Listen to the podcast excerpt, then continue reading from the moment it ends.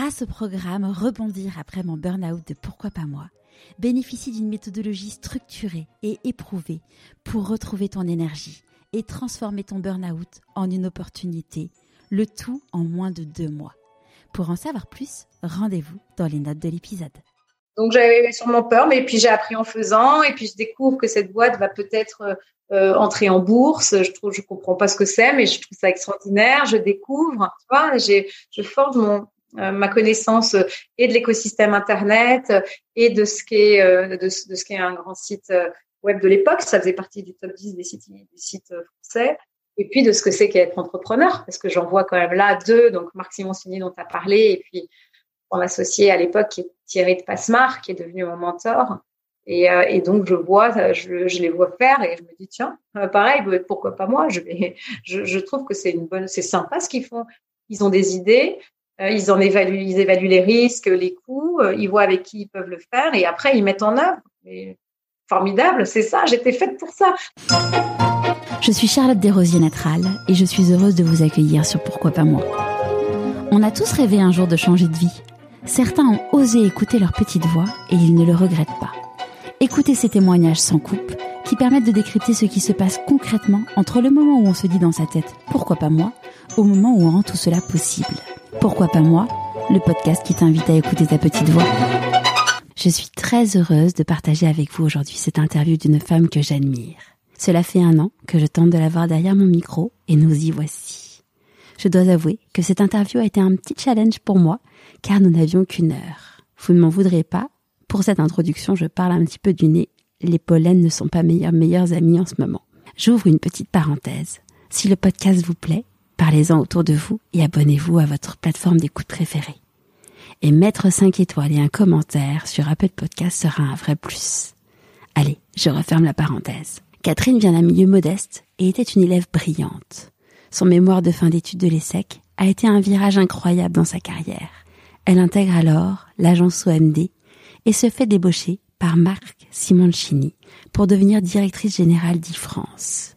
Suite à la vente de l'entreprise, elle se dit qu'elle a envie d'entreprendre à son tour. Depuis, Catherine aura monté plusieurs sociétés et écrit des livres. Est partie vivre cinq ans à New York elle revient aujourd'hui en France avec un magnifique projet. Je ne vous en dis pas plus sur la mamie du web, comme on la surnomme. Bienvenue dans l'univers de Catherine Barba. Bonjour Catherine. Bonjour Charlotte. Est-ce que tu pourrais nous parler de l'objet que tu as choisi pour te présenter, s'il te plaît? Ah oui, alors je te l'ai apporté là. C'est une petite carte que je garde toujours avec moi. Ouais. Je suis désolée, je vais vous imposer toutes mes bondieuseries. Hein. Ça, c'est, mais ça fait partie de ma vie. Donc, euh, c'est, c'est une petite euh, prière de Sainte Thérèse d'Avila euh, qui, qui dit la chose suivante que rien ne te trouble, que rien ne t'épouvante, tout passe. Déjà, c'est, c'est pas mal comme message. Dieu ne change pas. La patience obtient tout. Celui qui possède Dieu, rien ne lui manque. Dieu seul suffit. Et euh, c'est euh, une sainte hyper moderne qui m'accompagne euh, depuis longtemps. Et et il y a dans ces petites phrases des choses qui m'habitent et qui me donnent beaucoup de force et qui m'aident à traverser toutes les épreuves avec un détachement que tu n'imagines même pas parce que tout passe. Voilà, ça c'est un truc qui est très ancré en moi. Et euh, bon, alors on va on va faire un petit peu différente d'habitude parce que euh, d'habitude bon les interviews durent entre une heure et demie, une heure quarante, mais là on a une heure. Euh, Est-ce que euh, c'est énorme, c'est énorme, énorme, oui. euh, on, Quelque chose qui est très important pour toi, en effet, c'est tout ce qui est spiritualité, le fait que tu sois euh, chrétienne. Et, et, tu disais dans une interview dans, dans le podcast de Mathieu Stéphanie, Génération Do It Yourself, que c'était euh, un peu ton ancrage, et parce que tu as, un parcours absolument exceptionnel. Mais à côté de ça, tu es maman, euh, femme d'entrepreneur, tu, tu es entrepreneuse. Et tu disais du coup que c'est quelque chose qui te permet en effet de, de t'ancrer. Est-ce que tu peux nous en dire un peu plus? Ouais, c'est c'est étonnant de parler de sa foi, hein, mais, mais c'est quelque chose qui, euh, qui est ma source de joie. Donc, j'ai envie d'en parler et de confiance. Ouais. Euh, c'est, euh, c'est ce qui empêche mon cœur de sécher.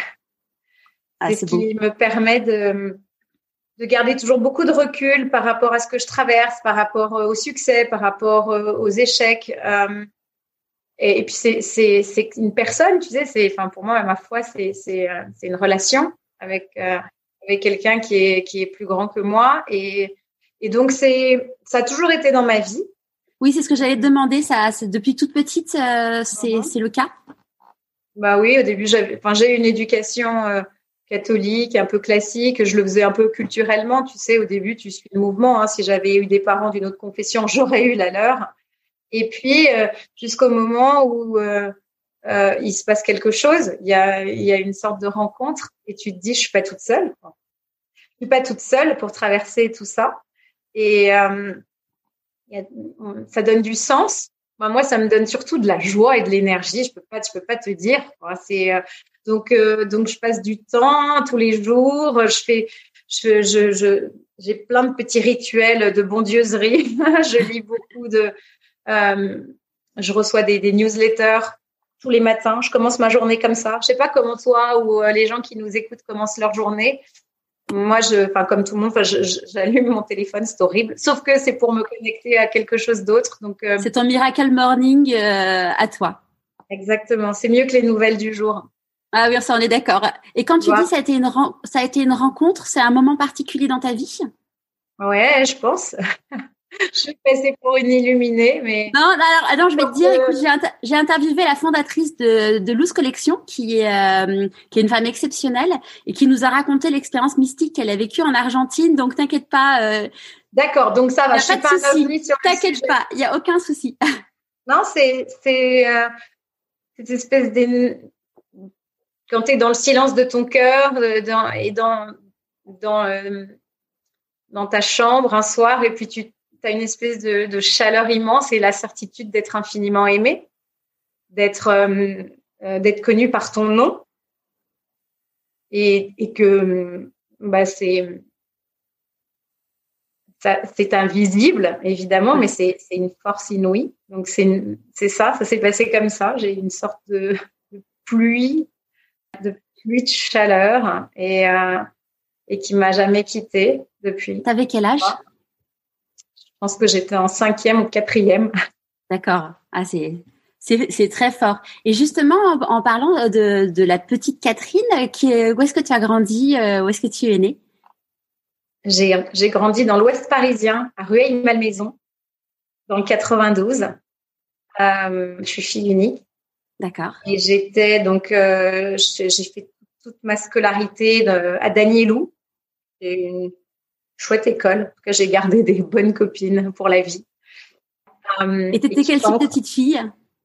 J'étais hyper studieuse, j'étais une polarde, je ne j'adorais travailler, j'adorais être première de ma classe.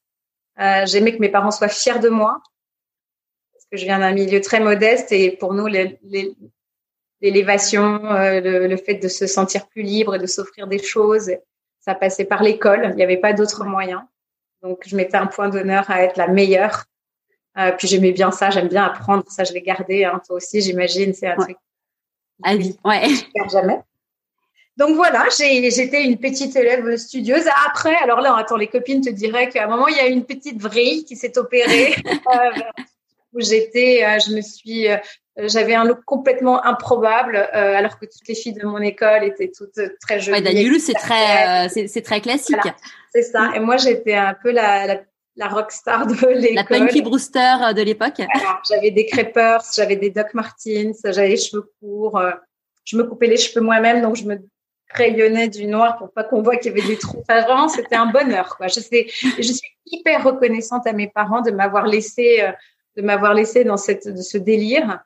c'était absolument inesthétique à souhait. C'était, je revois les photos, j'ai juste honte. Oh, les photos de classe, mon Dieu, quoi. Mais bon, c'était et je me construisais comme ça dans la différence.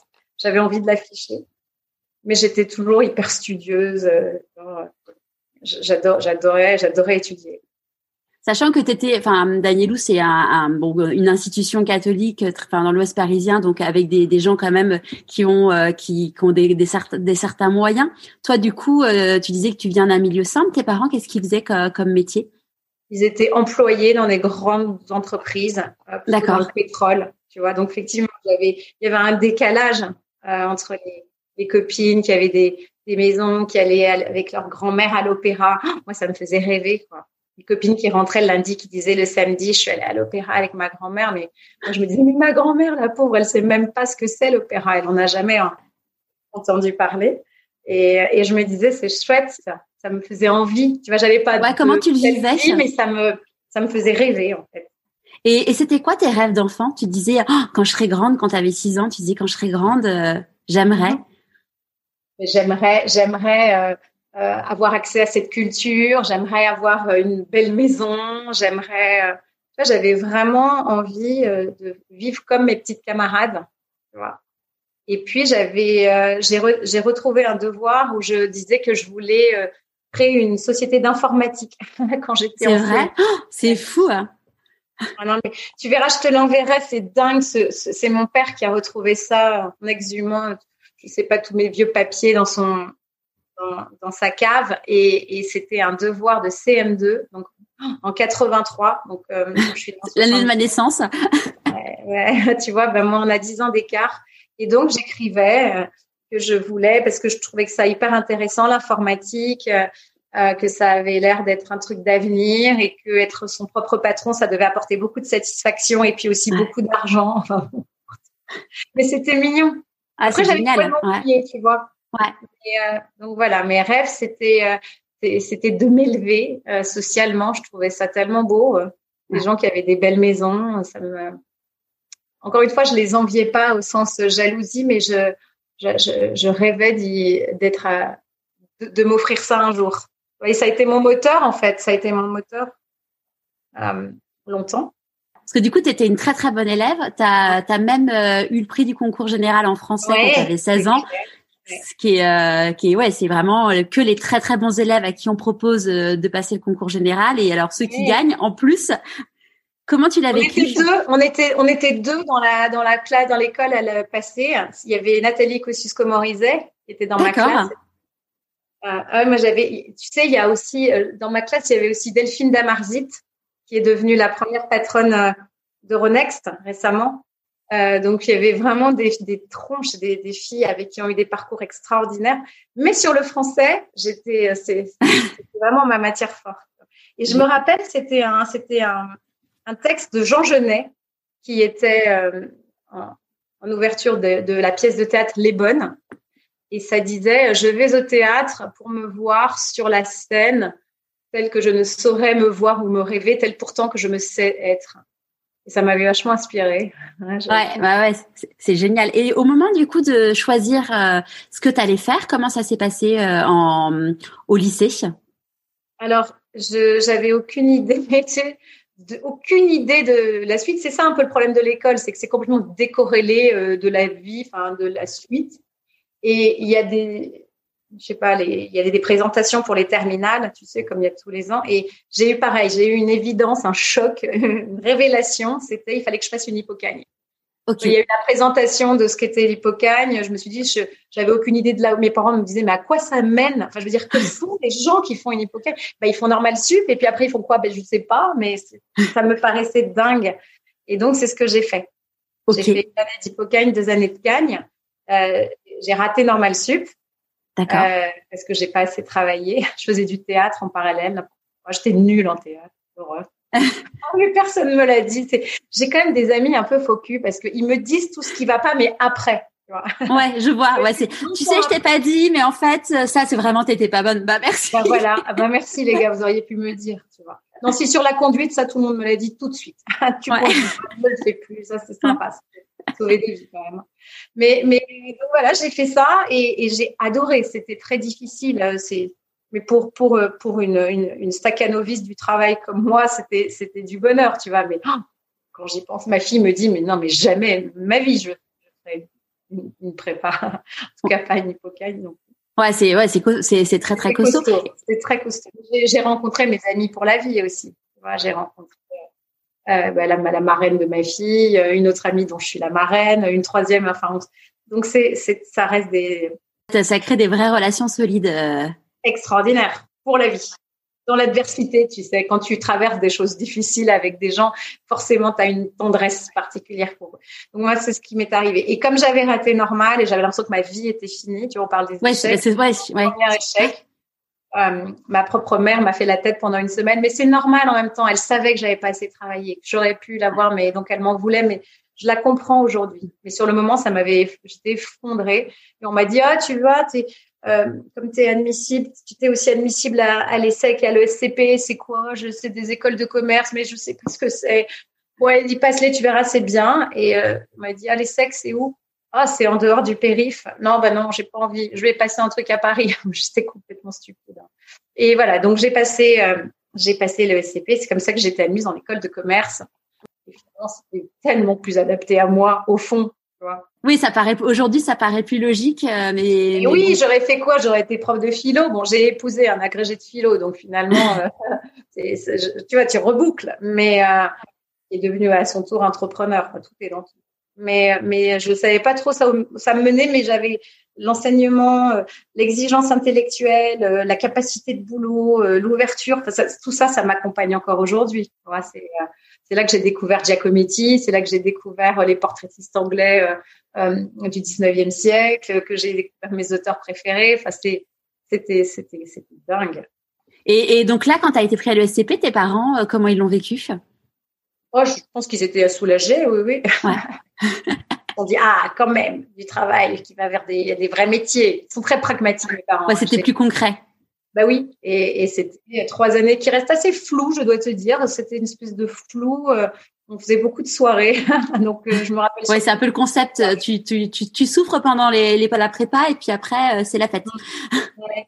Mais ce, ce que j'ai appris récemment, c'est que mon mémoire de fin d'études a été le premier de toute l'histoire de l'école qui parlait d'internet. Ah, ouais. C'était c'était sûr. C'était justement il y a une vraie histoire. Ouais, il y a une vraie histoire justement. Je voulais qu'on en parle concernant ton mémoire de fin d'études, euh, parce que tu avais hésité euh, entre euh, plusieurs sujets, mais qu'en fait finalement ce mémoire de fin d'études, il a, enfin c'est quand même, il a quand même changé. On peut dire qu'il a changé ta vie. Oui, mais tu sais, que tu peux nous raconter? Moi, moi, moi, je suis vraiment quelqu'un, peut-être toi aussi, mais profondément ancré dans le présent. C'est-à-dire que pour moi, le passé c'est fini, ça n'existe pas. Enfin, euh, j'essaie d'en tirer le bon, mais je n'ai pas mon sac à dos de passé. Et, puis le futur n'existe pas non plus. J'ai un problème, hein. j'ai du mal à, anticiper. Il faut, que je m'y mette hein, d'ailleurs maintenant. Mais, mais euh, du coup, j'arrivais à la fin de l'école et je n'avais aucune espèce d'idée de ce que j'allais faire. Là où j'allais travailler, enfin, on était, euh, on était au mois de mars, avril et je n'avais aucune idée. Et donc, je te dis, comme tu dis, j'hésitais à faire un mémoire sur, euh, je sais pas, les paradis fiscaux, le business de la planche à voile. Et c'est comme ça. Et par hasard, j'ai découvert un concours dans un magazine qui parlait de ce sujet, Internet, et je me suis dit, oh, trop bien. Je sais pas ce que c'est, mais ça m'a intéressé. J'ai commencé à faire des recherches là-dessus. Je suis allée rencontrer les, la poignée de gens qui y travaillé sur Internet. Et j'ai pondu un truc de mémoire et ce qui était aussi ce, devoir, ce, ce concours, et j'ai gagné le premier. Et c'est ça qui a changé ma vie, très clairement. Ça a changé ma vie. Mais c'est comme toi, comme tous les gens qui nous écoutent, ce sont les rencontres qui changent nos vies. Ça qui est extraordinaire. Et, et les meilleures, je dois vous dire, elles sont encore à venir. La bonne nouvelle. Et, et, donc là, du coup, donc tu gagnes, tu gagnes ce concours, t'en profites donc pour faire ton mémoire, donc le premier de l'histoire euh, de BSCP euh, sur Internet. ouais, tu pourrais, tu l'as, tu, tu, Oui, parce que j'ai, on m'a redit récemment, je suis retournée à l'école pour parler aux étudiants et quelqu'un, un prof, m'a redit euh, le nom de mon responsable de mémoire, donc j'avais complètement oublié, mais ça y est, je me souviens de lui et il l'a, gardé, donc je vais le, je vais le, je vais le. Ah ouais, génial. Ouais, c'est, c'est, c'est, euh, une petite ça. Et, et, donc là, du coup, euh, donc tu te fais, tu te fais engager par euh, l'agence OMD euh, pour créer l'entité interactive. Oui, parce que parce que la présidente du jury de ce de ce, de ce concours, elle dirige une entreprise euh, qui est une agence média qui achète de l'espace télé, presse, affichage, radio, et qui me dit, ben moi, nous Internet, on comprend rien, c'est tout nouveau, on est en 96, donc c'est normal, c'est neuf. Et elle me dit, mais si ça vous dit, venez, vous avez l'air débrouillarde, venez vous occuper de notre département euh, OMD interactive. Je sais pas ce que c'est, mais je trouve cette femme formidable. Ça aussi, c'est une autre belle rencontre. Viviane Pratt. Tu vois, on a des, on a des bonnes fées sur, sur sa route. Moi, c'était ma fée Viviane. Et, euh, j'ai dit, OK, je, je reviens. Je comprenais absolument rien à ce que faisait cette entreprise. D'ailleurs, le monde de l'entreprise m'était assez étranger. Et je m'étais jamais projetée. J'avais fait des stages, c'était sketchs. c'était, c'était plutôt des occasions d'aller aux États-Unis ou d'aller travailler dans des marques que j'aimais bien. Mais la vie d'entreprise, ça ne me plaisait pas du tout. Mais là, je me suis dit, cette femme me plaît. Et puis surtout, l'idée de développer quelque chose de nouveau. J'aime bien ça. Tu vois, quand ça n'existe pas, on ne sait pas, mais on va l'inventer en le faisant. Et c'est devenu un réflexe et, c'est génial parce qu'aujourd'hui, c'est ce qu'on doit tous faire finalement. on, est amené à, faire, à poser des actes, à prendre des décisions. On ne sait pas puisqu'on est dans l'incertitude. On est. Euh, et euh, mais moi j'aime bien ça. J'aime bien quand on ne sait pas et qu'on découvre en le faisant créer, euh, créer de rien et, et, emmener loin. Et quand tu dis que la vie de l'entreprise ne te plaisait pas dans tes stages, qu'est-ce qui ne te plaisait pas?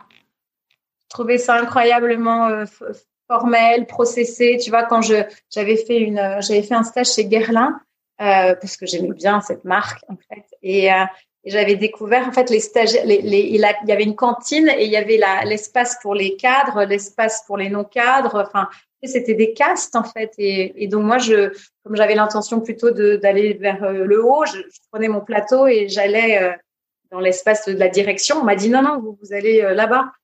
Et je me suis dit, c'est dingue ça. tu vois, il y avait des aberrations. C'est pas très grave en soi, hein, mais ça me gênait et la façon. Ouais, c'est surprenant.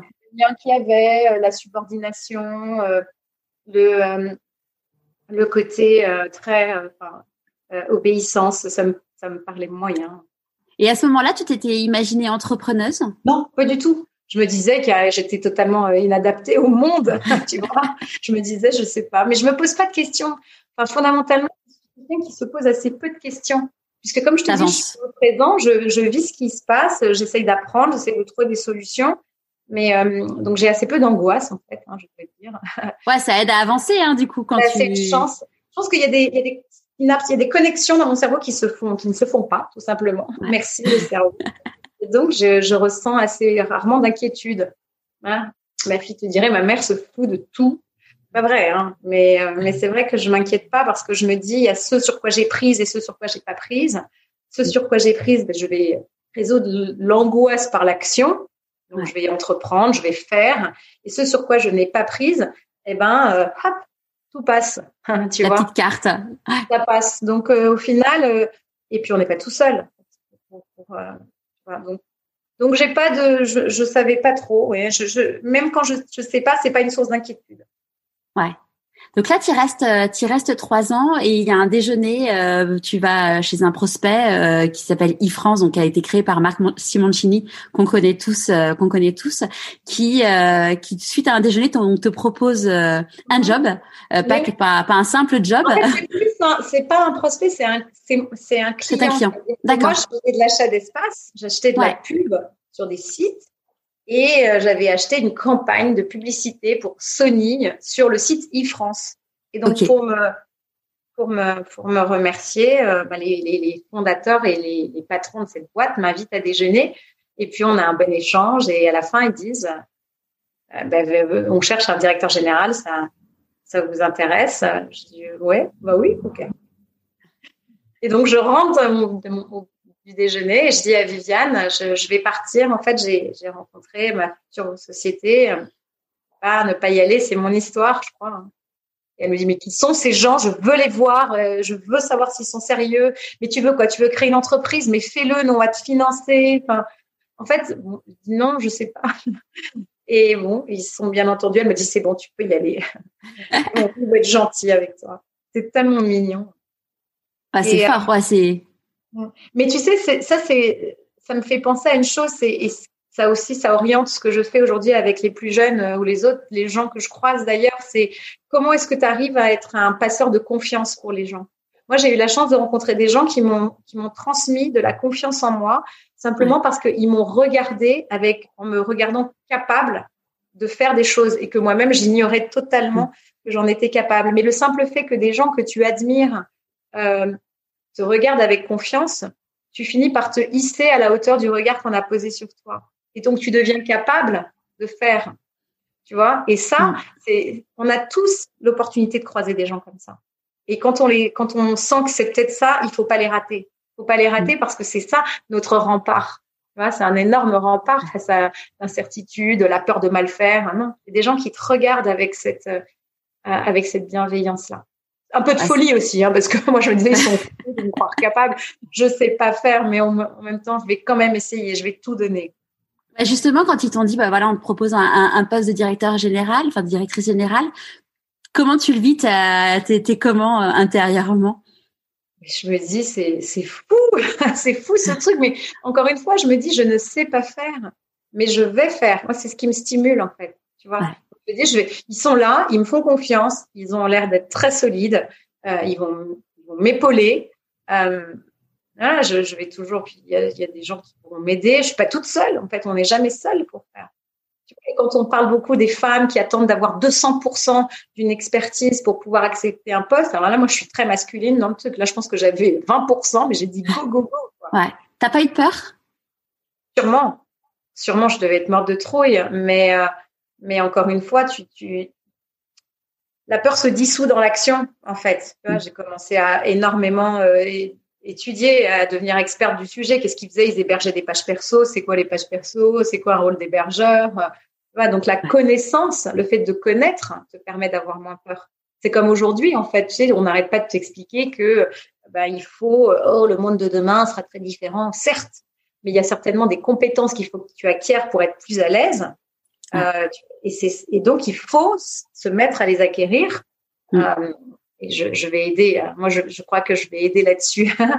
je te raconterai ma nouvelle boîte après. Ouais, avec grand plaisir. Et, euh, donc, une fois que tu sais le, savoir, c'est quand même euh, un socle solide. J'avais sûrement peur, mais puis j'ai appris en faisant, et puis je découvre que cette boîte va peut-être euh, entrer en bourse. Je trouve, je comprends pas ce que c'est, mais je trouve ça extraordinaire. Je découvre, tu vois, j'ai, je forge mon, euh, ma connaissance euh, et de l'écosystème internet euh, et de ce qu'est de, de, ce qu'est un grand site web de l'époque. Ça faisait partie du top 10 des sites, français. Et puis de ce que c'est qu'être entrepreneur, parce que j'en vois quand même là deux, donc Marc Simoncini dont tu as parlé, et puis mon associé à l'époque qui est Thierry de Passemar, qui est devenu mon mentor. Et, donc je vois, je, les vois faire et je me dis tiens, pareil, pourquoi pas moi? Je vais, je, je trouve que c'est une bonne, c'est sympa ce qu'ils font. Ils ont des idées, euh, ils en évaluent, ils évaluent les risques, les coûts, euh, ils voient avec qui ils peuvent le faire et après ils mettent en œuvre. formidable, c'est ça. J'étais faite pour ça. Je pense qu'à ce moment-là, le devoir de, CM2 est revenu à, la Et donc du coup, euh, as, donc euh, e-France a été vendu. Euh, tu es reparti avec un, un, beau chèque, comme tu dis, tu as, gagné, as un peu gagné au loto. Euh, et pour rien en plus. Hein. Comment? J'y étais pour rien là pour la vente. J'étais au bon endroit au bon moment, tu vois, et, euh, je, suis reconnaissante. Très. Ouais. Ouais. surtout qu'à l'époque, c'était quand même. Enfin, aujourd'hui, euh, bon bah déjà, il y a quand même pas. Enfin, il y a de plus en plus, en tout cas en France, de d'entrepreneurs de, qui donnent du capital de, ou des BSCPE à leurs à leurs salariés. Mais à cette époque-là, j'imagine que c'était quand même pas chose courante. Sûrement, sûrement. Et, euh, et c'est c'est vrai que ça, du coup, ça, moi, ça a changé ma vie ça m'a forcément, hein, tu, changes de perspective et surtout, ça m'a rendu plus libre à tout point de vue. Parce que c'est là que je me suis vraiment dit, tu vois, c'est vraiment une question que je me suis souvent posée. Si j'avais pas eu cette histoire-là, est-ce que j'aurais osé un jour me lancer dans l'aventure entrepreneuriale? On était dans le début des années 2000, alors qu'il y avait aucune femme ou presque qui entreprenait. Euh, il y avait Oriane Garcia à l'époque qui avait lancé Caramel, euh, qui est une amie chère euh, depuis, hum, mais il y en avait pas. Donc, est-ce que j'aurais osé? Je sais pas on refait pas l'histoire, hein. mais en tout cas, ça m'a vraiment donné l'assise. Je me suis dit, ok, je vais créer ma boîte, je vais faire comme Marc et Thierry. Et si ça foire, euh, un, c'est pas grave, euh, je retrouverai un emploi salarié. Et puis deux, j'ai un peu de sous pour voir venir. Et donc là, tu te lances donc dans la création euh, de Cashtor, sachant que mhm. ton mari crée son entreprise aussi en même temps et, que tu et que tu viens d'avoir un bébé. C'est ça, ne jamais faire, ne jamais, jamais, jamais faire ça. ou alors, je sais pas, il y a forcément un truc qui va en pâtir, tu vois. Est-ce que une entreprise, ça t'occupe à 3000 euh, Si ton conjoint ou ton plus un euh, fait pareil, euh, il y a peu de moments d'interaction. Et là-dessus, tu as un bébé au centre. Ah non, mais le truc, les triplés, quoi, en fait. Voilà. Et, ce qui a été difficile, et tout ça, cette configuration-là, tu l'as, tu l'as peut-être vu, hein, tu connais plein de choses sur moi, j'ai l'impression, Charlotte, mais ça, qui a été difficile, moi, pendant plus de 15 ans, ça a été ma vie de couple. Elle a été extrêmement houleuse, extrêmement compliquée. Hein. Tu vois, parce que, euh, parce que forcément, tu pars pas, pas très bien au début. Tu crées, chacun crée sa boîte, il y a des tensions, tu es engagé à fond là-dessus, il faut arriver à, à reboucler avec, avec ta vie de famille. Mon mari m'avait demandé en mariage trois jours après notre rencontre. J'avais dit oui. Ah oui, non, ça, je savais pas. Ah ouais, c'est. Ouais. Et, vous êtes mariés du coup? Et t'as dit oui? Ah ben oui, c'est ça qui est fou. C'est le parce qu'à la limite, qui me demande, je me dis bon, il, est il est un, peu fou, certes, mais que je dise oui, c'est ça le plus dingue. Ah ouais, c'est fou. Ouais. 20 ans après, ça soit on soit encore là et on a traversé des trucs. Je ne même pas. Hein, c'est pas un long fleuve tranquille le mariage. Hein, c'est loin déjà. Et euh, et je comprends qu'il y en ait qui, qui lâchent l'affaire parce que c'est exigeant. Et nous, on, a, on s'est accrochés là comme des et on a et on a bien fait. On a bien fait. Donc euh, donc ça a été difficile. Ça a été ça a été difficile. Et encore, j'avais on avait qu'un seul enfant. Je pense qu'avec deux, alors on aurait explosé en vol beaucoup plus tôt. Mais je connais bien les thérapeutes de couple, je connais bien euh, tout ça, c'est formidable. Je pourrais. on pourrait, tu pourrais écrire un bouquin ou faire un podcast là-dessus, quoi. Oui, sur la thérapie de couple. Ouais. Et, et, votre fille, vous l'avez vous l'avez eu au bout de combien de temps après vous êtes rencontrés ben, En fait, euh, on s'est rencontrés, on s'est mariés un an après, on l'a eu un an après. Ouais. N'importe quoi. Je pense que la, en fait, l'amour, c'est pas. J'ai découvert qu'on pensait qu'on était fait l'un pour l'autre. C'est pas vrai. En fait, on se fait l'un à l'autre. C'est une espèce d'ajustement, de frottement, et puis qui est de plus en plus. Ça, ça, ça, ça s'emboîte mieux, quoi. ouais. Et, mais c'est vrai. Et, et, et, en fait, euh, et en fait, c'est le temps qui fait ça. Tu vois, c'est la patine du temps qui te donne ça. Mm. Et quand du coup, tu as dit à ton mari, euh, enfin, qu'est-ce qui avait initié son projet de création d'entreprise en premier? C'était lui ou c'était toi? C'est moi, je crois. Il m'a copié.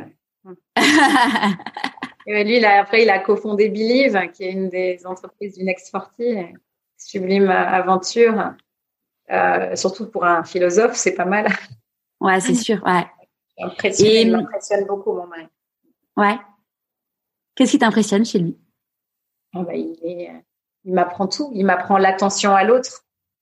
Il m'apprend à prendre soin, à prendre soin des autres, à prendre soin de nous.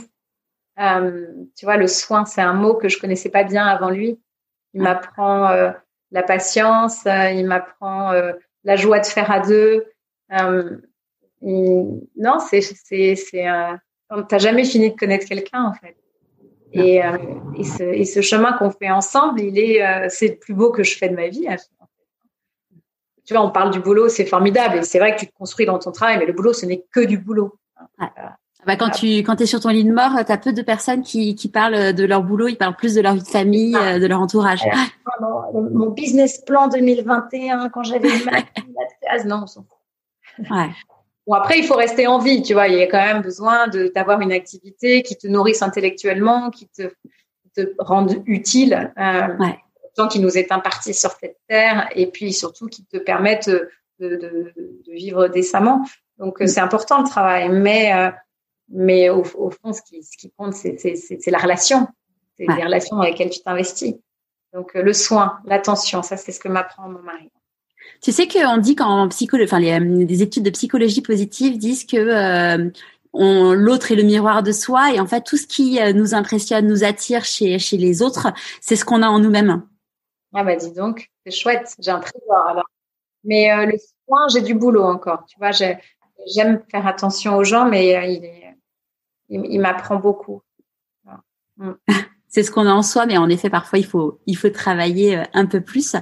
Euh, du coup, euh, donc tu tu revends euh, tu revends Cashtor. Euh, comment ça s'est passé? À ton concurrent. concurrent, ouais, Bike Club, au bout de six ans. Euh, et parce qu'en même temps, j'avais deux entreprises en fait. À un moment, j'avais Cashstore, mon site de cashback, et puis comme ouais. l'activité était pas flamboyante, j'avais inventé une autre activité pour euh, continuer à avoir des revenus, donc une activité d'agence, de euh, d'accompagnement sur tout ce qui est e-commerce euh, pour les e-commerçants pure player et après pour les marques, pour les enseignes. Puis à un moment, il y a une espèce de conflit d'intérêt, tu as deux boîtes et qui grandissent les deux. Et donc et puis une opportunité se présente de vendre de vendre Cash Store et puis après assez vite aussi de vendre Malinea, la société l'agence.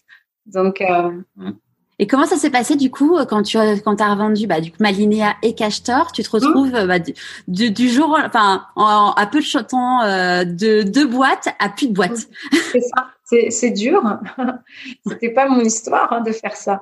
Euh, enfin c'est chouette parce que c'est j'ai appris beaucoup, mais je me retrouve donc chez VP euh, puisque j'ai vendu la deuxième à VP et je suis engagée pour continuer à développer des choses avec eux, ce qui était sur le papier une idée absolument géniale parce que quand tu fais des flash sales, des ventes flash deux fois par an quand tu es une marque, bah, tu as 363 jours dans l'année où il faut que tu fasses autre chose, que tu développes ton e-commerce, ta relation client. Donc on s'était dit c'est génial et on va devoir euh, on va on va pouvoir être l'agence finalement de toutes les marques qui travaillent avec VP. Et puis après on s'était dit et s'il faut leur fabriquer un site e-commerce, on va pouvoir s'adosser sur tous les assets de l'entreprise, le service client, l'IT, le shooting, la logistique. Donc euh, extraordinaire, c'était de la délégation e-commerce et sur le papier, ça faisait un sens inouï, euh, sauf que dans la pratique, c'était impossible à réaliser. Euh, et pour des questions de taille, c'est quand tu es une entreprise qui gère de très très gros volumes et que tu dois faire la même chose pour une toute petite boîte naissante, c'est compliqué. et puis et puis et puis parce que moi c'était pas mon histoire, je me suis rendu compte alors que j'étais profondément entrepreneuse et que là où j'étais bien, c'était euh, chez moi. Et donc, ça, je leur suis reconnaissante parce que ça, ça, a été à nouveau une révélation, en tout cas une certitude. Il fallait que je retourne chez moi. Donc, on est parti aux États-Unis euh, faire un grand voyage parce que j'étais quand même un peu au fond de la mine. Tu vois, là aussi, j'étais pas bien. Ça, c'était la fois dans, mon histoire. La, la première fois, c'est quand j'avais raté Normal Sup et là, je me sentais tellement mal. Tu sais, quand t'es pas aligné, en fait, toi, tu dis que tu as, fait un burn-out, donc tu sais ce que c'est. Mais moi, j'étais pas alignée. Je, J'allais au bureau le matin, j'avais envie de pleurer. D'ailleurs, je pense que je pleurais. J'allais dans un taxi, je, je pleurnichais euh, avec mes chauffeurs de taxi. Je les ai marrés aussi parce que c'était l'humour, ça sauve pas mal. Hein. Et, euh, bah, les clowns sont, on dit que les clowns sont les personnes les plus tristes au monde. Hein. Ouais, j'étais super clown à cette époque alors. Et puis j'arrivais à la plaine Saint-Denis et j'étais pas bien et, et, tout le monde, ma fille me disait ça va aller maman, ma mère me disait elle m'appelait ça va aller chérie, mon mari je disais mais qu'est-ce que vous avez tous à me dire que ça va aller je me rendais pas compte, j'étais vraiment pas bien. Et donc mon mari, tadam, tadam, mon sauveur, cet astre, et il m'a dit bien, on, va partir deux mois aux États-Unis, on va prendre l'air, on va aller voir les parcs, on va faire un truc, un voyage de famille, ça va être génial. Et ça, ça a été sûrement un déclencheur qui m'a donné envie après l'année suivante de, partir vivre cinq ans aux États-Unis, d'où je reviens aujourd'hui. vois, donc c'est toujours un mal pour un bien, mais ça tu le sais qu'après, tu mm. vois. Mais encore une fois, tadam, tadam, tout la petite carte. Tout passe. Tu vois euh, faut pas que ça dure trop longtemps. Hein. C'est comme le confinement, mais, euh, tout passe. Ouais. Oui, de toute façon, euh, c'est des phases, c'est des phases où on est où on est dans le déni. Toi, est-ce qu'il y a ton corps qui te parlait d'une certaine façon? Donc, tu disais que tu pleurais, tu pleurais tous les matins. Est-ce que tu, enfin, avais des d'autres signes physiques que tu avais mais que tu ne voyais pas? Il mangeait plus beaucoup. Quand, quand j'ai des contrariétés, il y en a qui ont très très faim. Moi, ça n'avait plus faim. Ouais.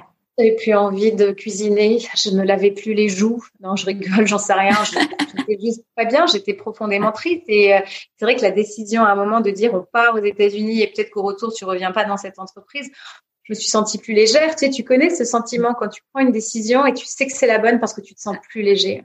ah bah clairement. Ah, c'est fou. Tu sais pas encore où tu vas aller, mais tu sais que ça a du sens parce que tu le, tu le ressens dans ton corps. Ah, tu sens une libération totale on est parti aux États-Unis. Euh, moi, je m'étais dit au retour, j'arrête, je vais faire une pause. Mais en fait, pendant ce voyage, et tu as compris, hein, je suis une espèce de boulimique d'action. Je voyais, on visitait plein de trucs, des villes, des parcs, mais aussi des villes. Et je voyais bien que dans les commerces, ça se passait pas comme en France, qu'il y avait des trucs un peu plus vitaux, que on pouvait payer euh, avec son mobile. Enfin, je me disais, oh là là, c'est génial. Je prenais plein de photos, je prenais des notes. Et au retour, j'ai écrit un livre. Le magasin n'est pas mort. Et donc, je, je, je l'ai sorti, je l'ai publié. Et puis, tout d'un coup, j'ai eu plein de gens qui me contactaient, des marques, des enseignes, qui étaient des, CCI. Venez nous le dire, madame, qu'il n'est pas mort, ce magasin. Venez donc. donc, je me suis improvisée conférencière pendant un an. J'ai sillonné la France. Je suis allée parler dans toutes les conventions de toutes les entreprises. Puis, j'aimais bien ça, en fait. Hein. J'aime bien être sur scène. Et, euh, et, puis, une personne qui a fait Cagne, Hippocagne, écrire un livre, ça faisait sens aussi. Ah bah oui, là, c'est. En plus, j'en avais déjà écrit un avant. J'avais déjà écrit euh, 2020 euh, la fin du e-commerce, la mort du e-commerce. La fille qui fait que des trucs sur la mort, c'est la mort. le magasin n'est pas mort. Mais euh, et donc oui, j'aime bien, j'aime bien écrire, j'aime bien ça.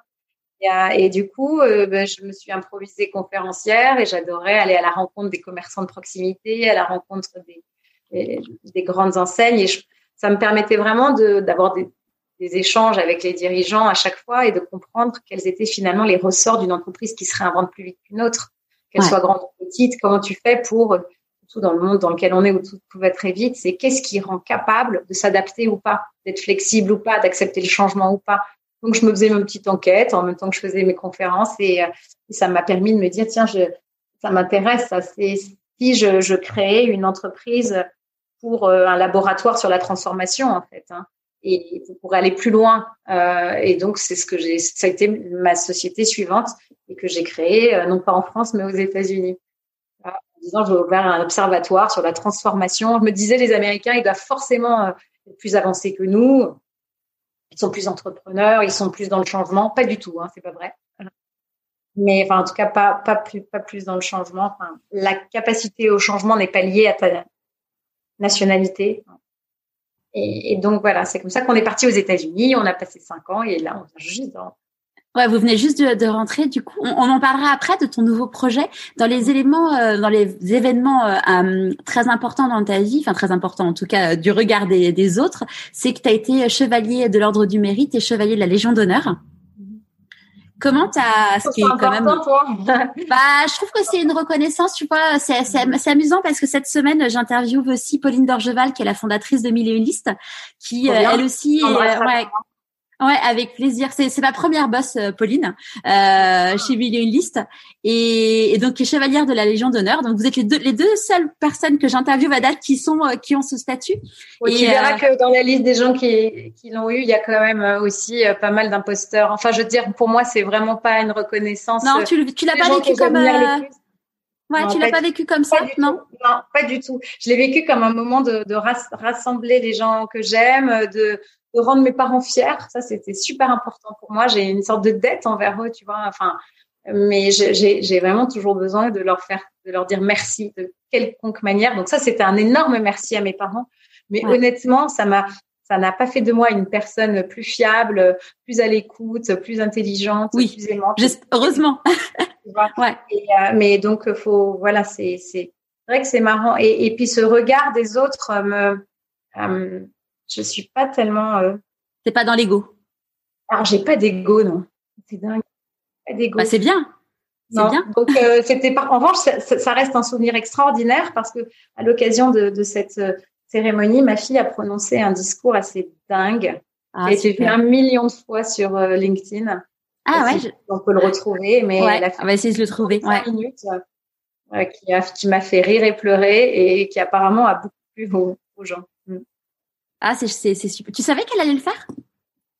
Je savais qu'elle préparait quelque chose parce que ma grande amie euh, de New York, Karine, m'avait dit euh, j'ai préparé avec ta fille, mais t'inquiète, euh, elle, ce qu'elle dit, c'est parce que je vais peut-être pas révéler des trucs épouvantables sur moi. Karine, non. non, mais elle avait déjà fait un petit discours pour le mérite. C'était trop mignon. Elle était petite. Et là, elle avait 15 ans, donc j'avais peur. On n'était pas très, était un peu en conflit à l'époque. Mais donc voilà, je savais qu'elle allait dire un truc, mais aucune euh, idée de ce que c'était. Ah ça, ça, moi je, je sais que j'étais là le jour où Pauline a reçu sa Légion d'honneur et en effet, euh, tu, c'est vraiment un très très beau moment, c'est ces moments-là. Et, et du coup, euh, donc bon, ça c'était une petite parenthèse. Dans les dans les choses pour entre guillemets le grand qui t'ont fait connaître du grand public, tu as eu deux interventions sur M6. Ouais. Ça, ça comment tu l'as vécu? Alors, quand tu dis deux, tu fais parce que la première fois, j'avais entreprendre, c'est grandir. Voilà, ben ça c'était un, c'était vraiment, tu sais, à l'issue, il y avait eu un quelque chose qui s'appelait les assises de l'entrepreneuriat. Ça a l'air mm. très très loin comme ça, mais c'était il y a quelques années seulement, à une époque encore où les entrepreneurs en France n'étaient pas tellement des héros. Hein, et euh, il y avait une vraie dichotomie entre euh, les grandes entreprises, enfin, le, les pouvoirs publics et les entrepreneurs qui étaient un peu des parias. Et pour moi, ça a été un, une, ces assises qui ont été faites sous l'égide de Fleur Pellerin à l'époque, ça a été vraiment un passage euh, à quelque chose d'autre. Et on devait pondre 40 euh, mesures euh, pour le président de la République pour dire comment est-ce qu'on peut se transformer plus vite et devenir une. On parlait pas de startup nation à l'époque, mais c'était ça. Et donc, je m'étais dit, il faut mettre en avant la diversité dans la création d'entreprise. Et donc, il faut mettre en avant des profils féminins et que les gens se disent, pourquoi pas moi encore une fois hein, c'est je peux y aller euh, bah tiens il faut faire une émission télé euh, avec des programmes courts mais euh, donc j'ai passé quasiment deux ans à chercher des sponsors que j'ai trouvé c'est Arkea qui m'a financé et on a fait ce programme et on l'a fait pendant trois ans donc ça c'était génial je sais pas si ça a été beaucoup vu mais en tout cas ça ça ça a été pour moi une première expérience absolument formidable tu sais en fait je me dis toujours quand voilà, quand on veut, on peut. En tout cas, moi, je me dis ça. Quand on peut, on doit le faire, et je pouvais le faire. Et, euh, et quand on entreprend, c'est hyper important de savoir trouver de l'argent. Être un bon vendeur, ça c'est la clé, tu vois. Euh, il s'agit pas juste. Les gens me disent souvent, ah, j'ai pas d'idée. Non, mais on s'en verra. Ce qui compte, c'est est-ce que tu sais vendre? Est-ce que tu sais bien vendre? Montre-moi. Est-ce que tu passes ta vie à ça? Donc ouais, c'est cette qualité-là qui fait que j'arrive à avancer aussi hein. et qu'il faut développer euh, quand on veut entreprendre. Et, et donc l'autre, c'était qui va être mon associé? C'était dingue. C'était formidable parce qu'il y a eu un engouement autour des entrepreneurs à ce moment-là. Première émission, euh, pour, pour, une des premières fois où à une heure de grande écoute, on te montre des entrepreneurs, c'est sympa, il y a des questions, on investit, euh, c'est top. Et euh, il va y avoir une saison 2 cette année. Moi, je redeviens entrepreneuse, donc euh, je, je vais repasser de l'autre côté de la barrière. Peut-être que j'irai pitcher mon projet. Ouais. non, pas qu'il faut pas connaître le jury. Mais en tout cas, ça, ça reste une belle expérience parce que je crois que ça a contribué euh, à propager l'esprit d'entreprendre en France. Tu vois. Et ça a plutôt montré des indépendants que des entrepreneurs parce qu'il n'y avait pas beaucoup de tech, c'était plutôt des, des, des business de euh, petite taille et euh, tu vois. Et, et, très très loin de finalement de ce dans quoi j'investis parce que moi j'investis dans des entreprises qui ont ambition de devenir très grandes et peut-être d'entrer en bourse ou peut-être de se faire racheter. Là, c'est pas du tout l'idée. Ouais, c'était pas, ouais, c'était pas la cible ouais. dans ce genre de truc, c'est que tu es un peu un mécène ou que tu ou que tu as vraiment euh, des poches très très profondes, euh, ce qui ce qui est pas mon cas. Donc euh, je préfère mettre mes investissements sur des projets dont je me dis il y a beaucoup de tech dedans, donc potentiellement ça peut devenir. Ouais, c'est scalable. Ouais. C'est quoi pour toi la réussite? C'est l'équilibre. Mmh. C'est se retourner, c'est se dire moi je me suis accomplie professionnellement je suis restée euh, une amie, euh, une fille, une maman, une, femme présente et attentionnée. J'ai continué à, à faire grandir ma vie intérieure parce que j'aime bien avoir les pieds sur terre et la tête dans le ciel. Et puis j'ai été utile autour de moi. Tu vois, j'ai donné, j'ai donné du temps, j'ai fait des choses pour autrui. Donc c'est ça la réussite. Et donc c'est euh, si tu vois, tu me montres quelqu'un qui a une réussite professionnelle extraordinaire, mais qui a laissé en friche les autres trucs, je, je me dirais c'est dommage. Enfin, tant mieux, hein, c'est son chemin, mais c'est pas c'est pas mon, mon, histoire de réussite. Ce, qui, ce que je projette. Mm. Donc c'est cette je vais rebondir. J'ai une question. En fait, euh, je, je t'ai connue entre guillemets, enfin de, de longue date, mais euh, j'ai je discutais avec toi de Caroline, avec Caroline euh, qui travaille chez Rich que tu connais. Et donc quand euh, quand tes personnes on, on, échange, je leur laisse la possibilité. Je suis actionnaire, oui. Ouais, exactement. Et du coup, je, je, leur propose de poser une question. Et donc la question de Caroline pour toi aujourd'hui, c'est quel entrepreneur tu as rencontré qui t'a le plus impressionné et pourquoi? Ah bah d'accord. Merci Caroline. Ah bah, merci Caroline. Euh, ben, c'est pas très original. Hein. Enfin, c'était le premier, c'était Marc Simoncini, bien sûr. C'est lui qui m'a qui a révélé euh, cette envie d'entreprendre chez lui, chez moi en fait.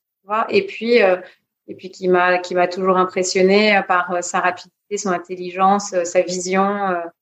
donc sur la partie création d'entreprise et réussite entrepreneuriale, bien sûr, ça reste mon modèle. Qu'est-ce que tu penses que la petite euh, Catherine dirait, euh, la petite Catherine de 6 ans disait, dirait si elle te voyait aujourd'hui? Elle me dirait euh, Give me five, well done. non, mais elle dirait Non, je pense qu'elle me raconterait une blague peut-être aussi. Mhm.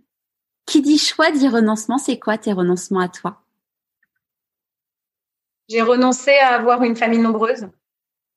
Enfin, c'était pas non plus un déchirement. Hein. Je pense que j'aurais été pas terrible comme mère de famille nombreuse, mais c'est vrai que quand je vois mes amis qui ont deux, trois, quatre enfants, je me dis, ah, ça doit être tellement chouette. Ouais. Ça doit être tellement chouette de faire grandir une fratrie. Je sais pas si toi, tu as des frères et sœurs. Moi, j'ai un frère. Ouais.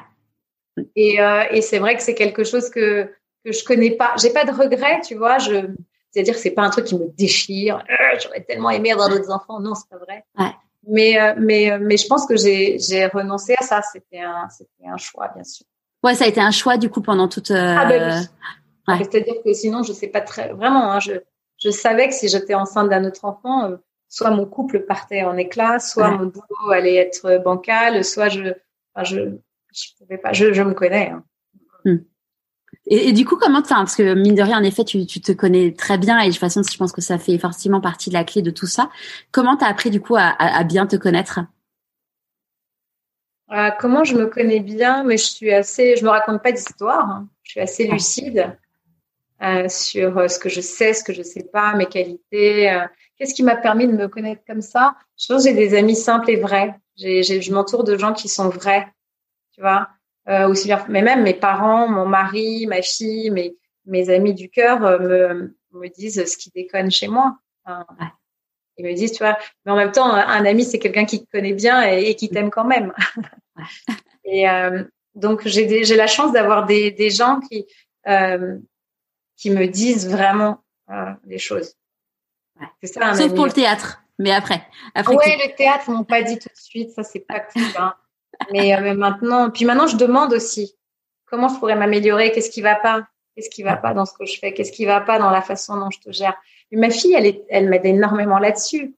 Elle me dit, tu fais, à un moment, j'ai fait passer le boulot avant la famille. Elle me dit, tu dis toujours ce qui va pas, mais tu me dis pas ce qui va, ou ce qui va, c'est normal. Et waouh, elle le dit sans filtre, et ça m'aide énormément. Donc, je pense que c'est euh, se, connaître soi-même, c'est euh, s'entourer de, de gens euh, qui te disent, avec évidemment beaucoup d'amour, hein, parce que souvent c'est des trucs qui grattent un peu, ça te fait pas plaisir. C'est sûr. De quoi tu es la plus fière aujourd'hui?